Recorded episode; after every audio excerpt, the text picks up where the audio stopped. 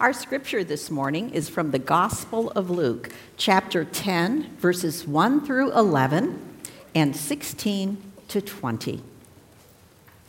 After this, the Lord appointed 70 others and sent them on ahead of him in pairs to every town and place where he himself intended to go. He said to them, The harvest is plentiful but the laborers are few. Therefore, ask the Lord of the harvest to send out laborers into his harvest.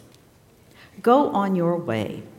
See, I'm sending you out like lambs into the midst of wolves. Carry no purse, no bag, no sandals, and greet no one on the road. Whatever house you enter, first say, Peace to this house. And if anyone is there who shares in peace, your peace will rest on that person. But if not, it will return to you. Remain in the same house, eating and drinking whatever they provide, for the laborer deserves to be paid. Do not move about from house to house. Whenever you enter a town and its people welcome you, eat what is set before you. Cure the sick who are there, and say to them, The kingdom of God has come near to you. But whenever you enter a town and they do not welcome you, go out into its streets and say, Even the dust of your town that clings to our feet, we wipe off in protest against you. Yet know this the kingdom of God has come near. Whoever listens to you listens to me, and whoever rejects you rejects me, and whoever rejects me rejects the one who sent me.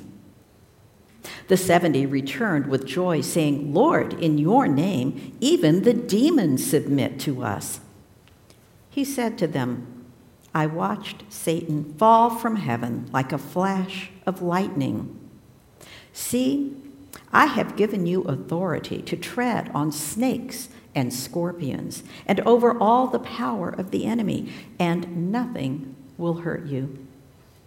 Nevertheless, do not rejoice at this, that the spirits submit to you, but rejoice that your names are written in heaven.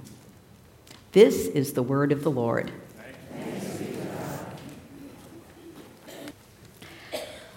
There is an awful lot to think about in the scripture I just read. But what struck me most was the idea of Jesus sending 70 of his followers ahead of him to prepare the way for his own visits. That's a lot of people and a lot of preparation. And this isn't the first time that Jesus has sent his followers out. Earlier, he sent his 12 original disciples, the apostles, after he'd chosen them and had spent some time teaching them, they got to go on a missionary journey. They didn't understand everything he had said to them at that point, but he sent them anyway. After that, Jesus sent messengers out ahead of him as he made his final journey to Jerusalem. At one Samaritan village, the people turned his messengers away. Samaritans believed that proper worship was conducted in Samaria, in the city of Shechem. Anyone passing through, going to Jerusalem, even someone teaching and healing, was probably a false prophet. And they didn't want any of those in their town. But still, Jesus sent people out again. This time, the 70 people in our scripture reading this morning. Are you starting to see a pattern here? How many times and how many people have been sent out to proclaim the kingdom of heaven, to proclaim God's loving invitation to follow him, to get us and the world to where we are on this Sunday morning. Something similar must have happened millions of times over thousands of years. As Methodists, of course, we have this all worked out. We believe the Holy Spirit prepares our hearts to receive Jesus. We call that prevenient grace, the grace that goes before, before we take any action towards faith ourselves. Then we encounter Jesus through his teachings, through the goodness he inspires in people, through the care we're shown by believers. We can accept him, we can reject him. After committing ourselves one way or the other, we can change our minds. But our reaction to that invitation brings God's judgment. Jesus embodies God's invitation to love Him and to love our neighbors. If we reject the invitation, we reject the one who sent it. Fortunately for most of us, God continues to invite. Even after we become followers, we are continually receiving invitations to grow in our faith, in our love, in our care for other people. I don't question that this is God's work. But what does God's work look like on the ground, in the daily ins and outs of our lives? How do we meet Jesus today? We meet Jesus today just the way it happened in the Gospel of Luke. We meet him because someone that he sent prepared the way for his journey into our lives. The person who was sent to prepare you might have looked like your mother or your father, possibly one of your children, or like that woman from your bridge group, your neighbor down the street, or like that man you were talking to in the waiting room last week when you were waiting to have your car repaired. God sends so many invitations our way in the hands of so many different people. He even uses circumstances to send his invitations. I recently read an interview about Matthew Sleeth, who is an emergency room physician who recently wrote a book about his faith. He describes himself as a person committed to science, which he thought meant that he couldn't also believe in God. What he believed in were things that could be measured.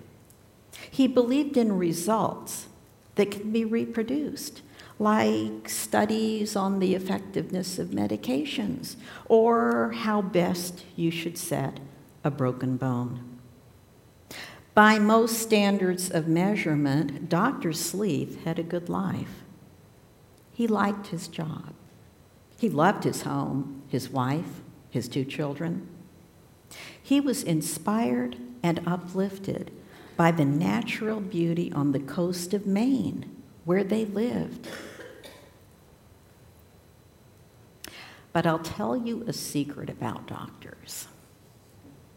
Doctors like to be in charge of things. and bad things started happening in Dr. Sleeth's life, things that he could not anticipate or control.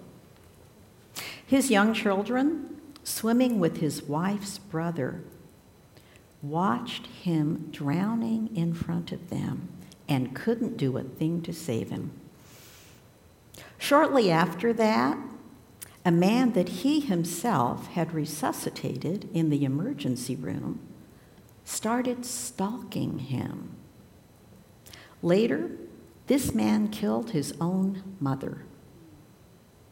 It was hard to quantify the trauma and the grief that he and his family suffered, but it was real. Matthew Sleeth taught to himself, There is evil in the world. I can't measure it, but it's there. He'd always thought of evil as a spiritual concept rather than a scientific one, which made him wonder what else that was spiritual he might have missed in his earlier thinking. He wanted to understand, so he started reading. He read a couple of the holy books of Hinduism, and you've got to give him credit if you know anything about the holy books of Hinduism, they are really big. They make the Bible look like a little paperback edition. He read the Quran. One day in the hospital where he worked, he came across a Gideon Bible. He'd never read the Bible. When he opened it, he noticed the table of contents had his name in it. So he started with that, and he read the Gospel of Matthew. That's where he encountered Jesus. He believed. It changed his life. It changed the lives of his children. He says the Bible became their moral compass. This was years ago, and his kids are grown up now. His son and his daughter in law are medical missionaries. His daughter married a pastor, and they're serving a, ch- a church in Appalachia.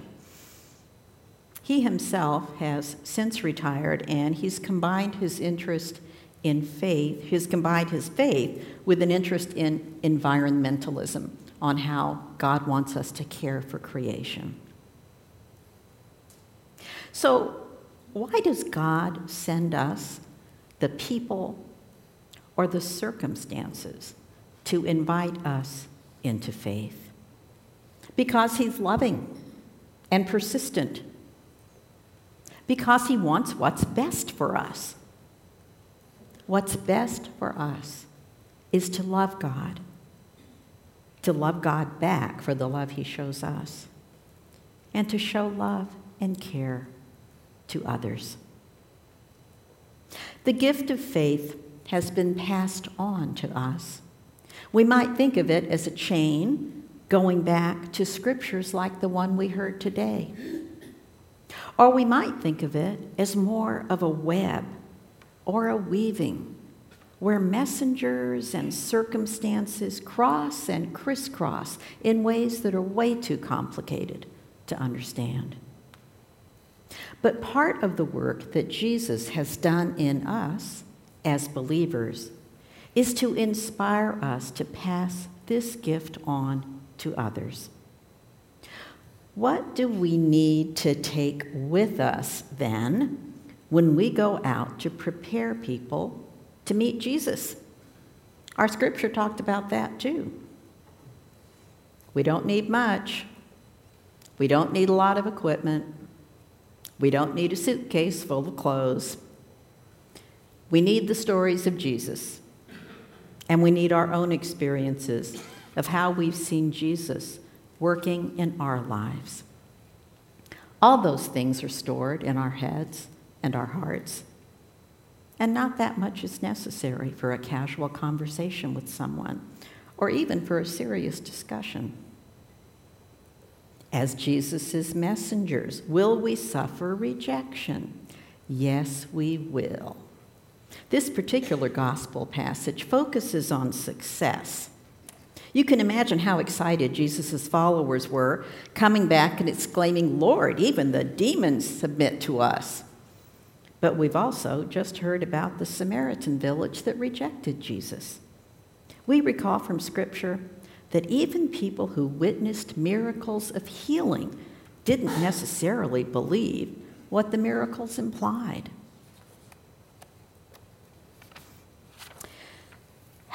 Jesus himself, in this passage, spoke of a vision of Satan falling from heaven.